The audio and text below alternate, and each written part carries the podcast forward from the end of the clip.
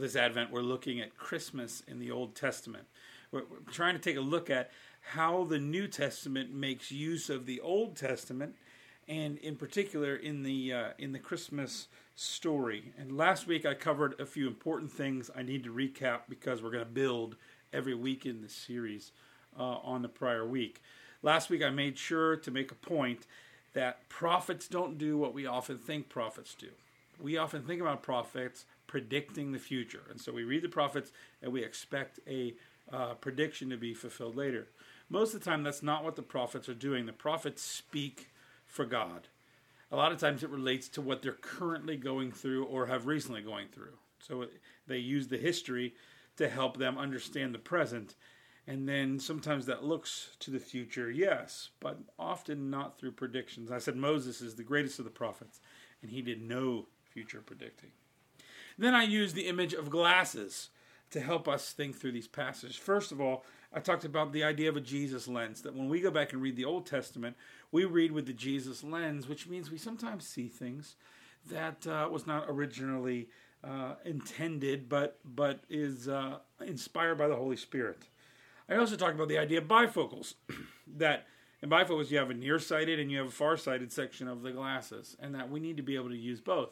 We need to look at these Old Testament passages to understand what they originally were talking about, and then pull ahead to the New Testament to understand their application to Matthew and Luke. So we're using both focal points, and we're sort of going back and forth. So today I want to take a look at the idea of the Messiah. And we're going to read some passages that get used to describe Jesus in Christian history. Uh, we are paying especially uh, we're paying special attention to the book of Isaiah and so I, I need you to understand a little bit about Isaiah. Isaiah has sometimes been called the fifth gospel.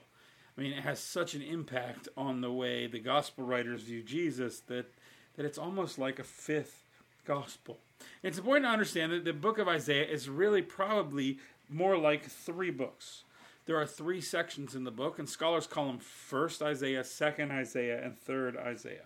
First Isaiah is from chapters 1 through 39 and it's from before the exile, before the people are taking off. Second Isaiah is chapters 40 through 55, and it's written in the exile. And then third Isaiah, Isaiah 56 through 66, deals with things after the exile. So the perspectives are a little different. All three parts of Isaiah stand in a long tradition of Old Testament books and other prophets that imagine a different kind of world. I mean, I mean, what they what they're really thinking is, okay, if God is who we say God is, okay, if God is the maker of all things, if He's the sustainer of life, if He's the ruler of all things, then why is the world the way it is? Okay, why is there pain and why is there suffering? Why is there injustice? Why are some people held down while other people do well at the expense of others? It ought not to be. God is good and powerful, then evil should not be around.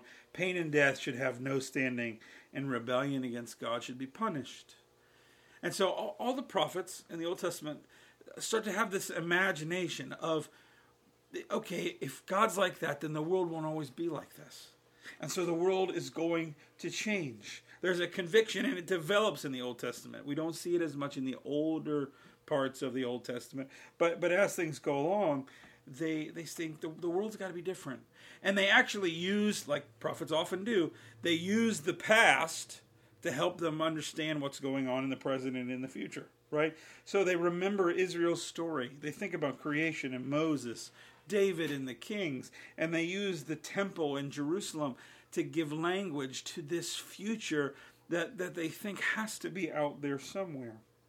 So let me let me just read a few passages in Isaiah uh, we, we could use a number of other passages, like passages from Jeremiah, Ezekiel, or Hosea, but, but let's just, for today's sake, stay with Isaiah. First, let's read from First Isaiah, the early part before the exile, Isaiah chapter 2.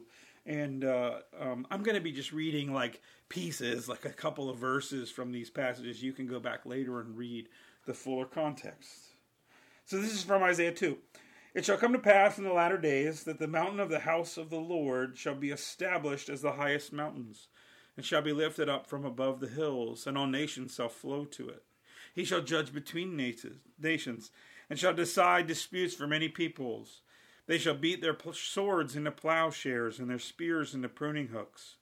Nation shall not lift up sword against nation, neither shall they learn war any more. Okay, so notice what's the imagination? The imagination is some latter day that's going to be where the temple in Jerusalem are, are going to be, are, God's going to rule from those places. They're going to be firmly established. The word of the Lord will come out of Zion. He will judge people, He will rule the nations. In fact, nations won't need to have war anymore, they won't need to have weapons of war. This is a very hopeful vision for people that are scared of the Assyrians and the Babylonians and see exile coming. Now let's go a little later in Isaiah to 2nd Isaiah while they're in exile. This is from Isaiah 35. The wilderness and dry land shall be glad. The desert shall rejoice and blossom like the crocus. Then the eyes of the blind shall be opened, the ears of the deaf unstopped. The lame man leap like deer, and and the tongue of the mute sing for joy. For waters break forth in the wilderness, streams in the desert.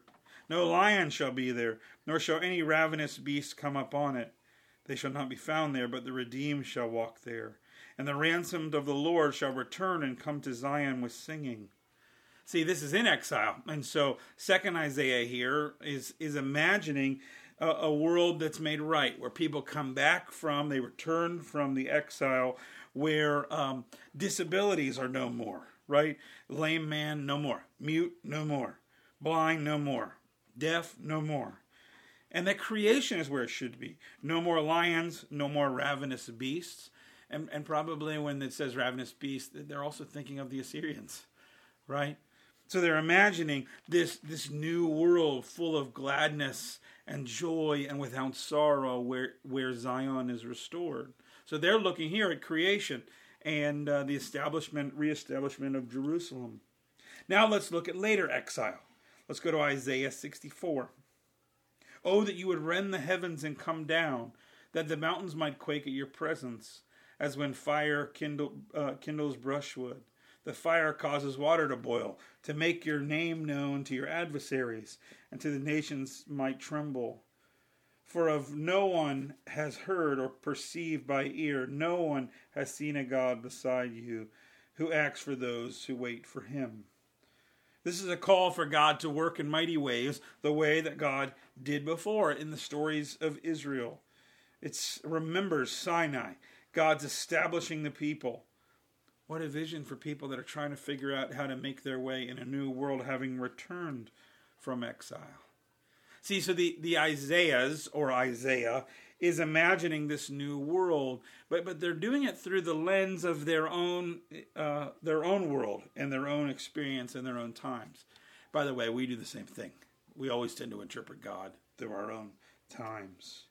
But Isaiah is seeing a new world, a new political reality, and he's associating it with the nation of Israel. And so you get in the prophets this idea that the world's going to someday be different. And, and, in some of the books, uh, there, there's more of a sense of judgment. Uh, in others, there's just this sense of peace. Now, uh, as this this idea of a new world develops, the idea in parallel develops that somebody's going to have to bring in this new reality, some kind of leader, some kind of uh, work of God, but also God working through particular people. That there would be an anointed leader. He's called in the Old Testament a Messiah. Messiah just means anointed one. The word actually uh, relates to the oil that would be poured over someone's head when they were anointed, like King David was anointed. A Messiah is not necessarily God. In fact, uh, Cyrus of Persia, who was a pagan ruler but let the people come back, to the promised land in the return. Cyrus is called a Messiah.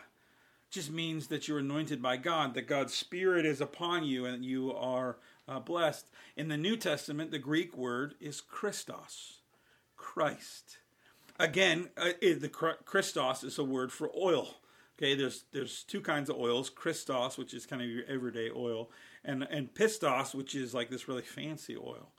And so, again, Christ is the anointed one. Now, so the work of God, uh, this gets a little tricky sometimes in uh, these books, particularly in Isaiah, because is God going to do this work? Or is a human being going to do this work? Right? That's the question. And sometimes it seems like God is doing it. Sometimes it seems like a human being is doing it. Sometimes it seems like God is going to win the victory, but then a human being is going to be anointed to rule after God's victory. So God reestablishes the kingdom and then puts an anointed leader on the throne. So there's a lot of different visions of what Messiah is going to do. Let, let's look at a few passages in Isaiah again. First from Isaiah chapter 9. You will recognize some of these passages. Uh, there, some of them are used in the New Testament, but a lot of you will recognize them from things like Handel's Messiah, who, uh, when when he wrote that, went through the Old Testament and found these messianic passages. So here's Isaiah 9. The people who walk in darkness have seen a great light. Those who dwelt in the land of deep darkness, on them has light shone. You have multiplied the nation, you have increased the joy. They rejoice before you. For to us a child is born, to us a son is given. The government shall be upon his shoulder, and his name shall be called Wonderful Counselor, Mighty God, Everlasting Father, Prince of Peace. Of the increase of his government and of peace there will be no end on the throne of David and over his kingdom, to establish it and uphold it with justice and righteousness from this time forth. The zeal of the Lord of hosts will do this. Now, so this is tricky, right? The zeal of the Lord of hosts. So who's going to do this? God. But at the same time, it says a child is born and a son is given. There's going to be a person who's going to govern, who's going to rule on the throne of David. And what's he going to be called? Wonderful counselor, but also mighty God. So is this a person? or is this God at work? And uh, what part is God doing and what part is the person doing? Isaiah probably has in mind here the birth of Hezekiah, as we talked about last week. Um, this uh, king that was going to help save Israel from the Assyrians, or the lower area, Judah and Jerusalem from the Assyrians. Whoever Isaiah is referring to, he will peacefully reign David's throne forever and ever. So maybe it's more than a human. Okay, you can you can see the tension going back and forth in that passage. Here's another one from Isaiah 11 you will have heard at Advent before. There shall come forth a shoot from the stump of Jesse, and a branch from his roots shall bear fruit. The Spirit of the Lord shall rest upon him, the Spirit of wisdom and understanding, Spirit of counsel and might, Spirit of knowledge and the fear of the Lord. His delight shall be the fear of the Lord, and he shall judge by what his eye sees, or decide disputes by what his ears hear. But with righteousness he shall judge the poor and decide for the meek of the earth. The wolf shall dwell with the lamb, the leopard shall lie down with the young goat. Right? So there's, there's this coming one who will be from the line of David. He will be filled with the Holy Spirit. He will judge the world. And again, creation is wrapped up in this. Not just political realities of Israel, but also the, the there's going to be wolf dwelling with lamb, right? No more attacking animals no more uh, of any. Everything will be peaceful. Everything will be peaceful. Now, let me read one other passage from Isaiah 61. This passage is not in the Christmas story, but it is important because in Luke 4, Jesus walks into a synagogue at Nazareth, reads this passage, and says that these words are fulfilled in their hearing. In other words, Jesus says this is about him. Isaiah 61. The Spirit of the Lord of God is upon me, because the Lord has anointed me, Messiah, to bring good news to the poor. He has sent me to bind up the brokenhearted, to proclaim liberty to the captives, and to open the prison to those who are bound, to proclaim the year of the Lord's favor. And on it goes. We see here, again, we're in Isaiah 61, so we're late. Uh, uh, we're after exile. And you can hear the ending of mourning in Zion, the building up of ancient ruins if you read the whole passage. But this is someone who is filled with the Spirit of the Lord to bring good news to the poor, brokenhearted, the captive, right? Again, this new world, somebody's got to bring it in to where there's no injustices anymore. Jesus looks back and says, This is about me. Now we could go through a lot of other passages in Isaiah, other passages in the Old Testament, but but for now, I think you can see that even in these three uh, sections of Isaiah, there's a lot of differences in what kind of Messiah is going to be, what kind of world this is going to be. In fact, we should expect this. There's actually a saying, a Jewish phrase that says, two Jews, three opinions. In other words, it's expected that, that if you're Jewish, you have multiple opinions on multiple things. The Old Testament is like this. There's a lot of different uh, understandings of what the world's going to look like and what the Messiah is going to look like, and, and they don't all agree. And sometimes it looks like a God, like God is doing it. Sometimes it looks like a person. There's no single um, portrait of the Messiah. Even in the Dead Sea Scrolls, we find a lot of stuff about an upcoming Messiah, and it doesn't say, uh, it doesn't agree even about all those expectations.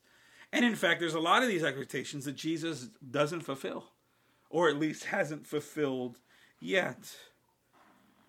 I mean, first of all, we got to think about this. Again, we're going bifocal, so we're looking back, we're looking now. Isaiah and the prophets seem to see these visions as something that would happen soon and dealt immediately with their political and national problems and realities.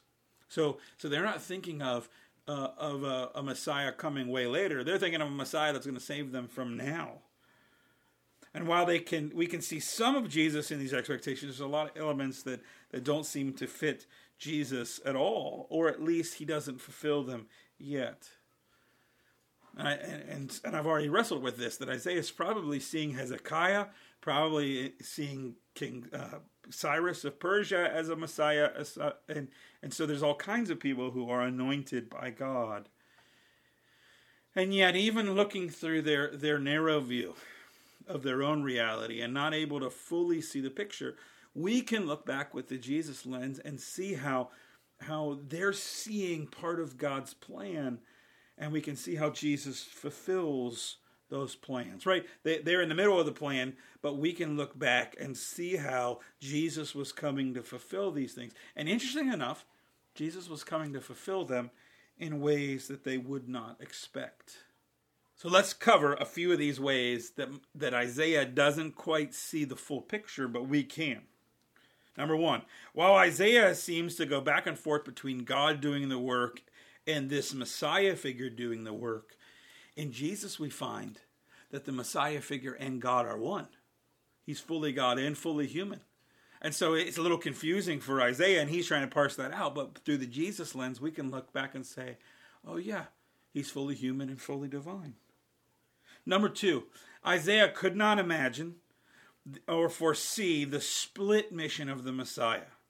What I mean by that is he can't imagine a first coming and a second coming he assumes when God does the work to save the world that then he's going to rule for eternity. He does not imagine Jesus leaving only to come back later to finish fulfilling everything.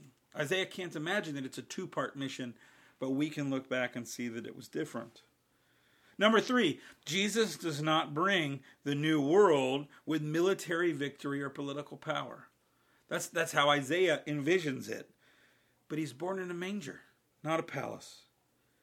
Okay, he uses a cross, not a crown. The only crown he gets is a crown of thorns.